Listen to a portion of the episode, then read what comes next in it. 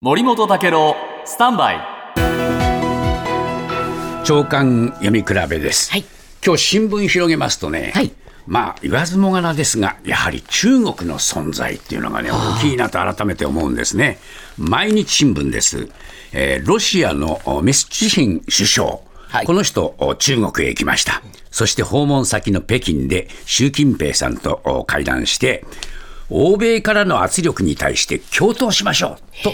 強調しました。それに対して習近平さん、えー中ロの協力関係が揺るぎなくこれ発展すると応じました。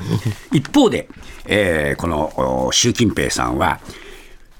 これ、ウクライナとも対話を維持するなど、欧州諸国にも一定の配慮を見せている、バランスう外交を展開しているというんですね、したたかなんですね。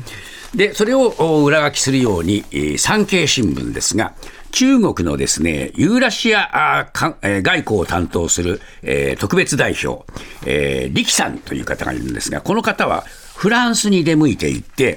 このおウクライナ問題で、やはりですね、えー停戦のための合意を徐々に積み積み重ねて、基礎を築いていこうと強調しました。和平、えー提案をしてますからね、こういう動きを一方でしてるんですね。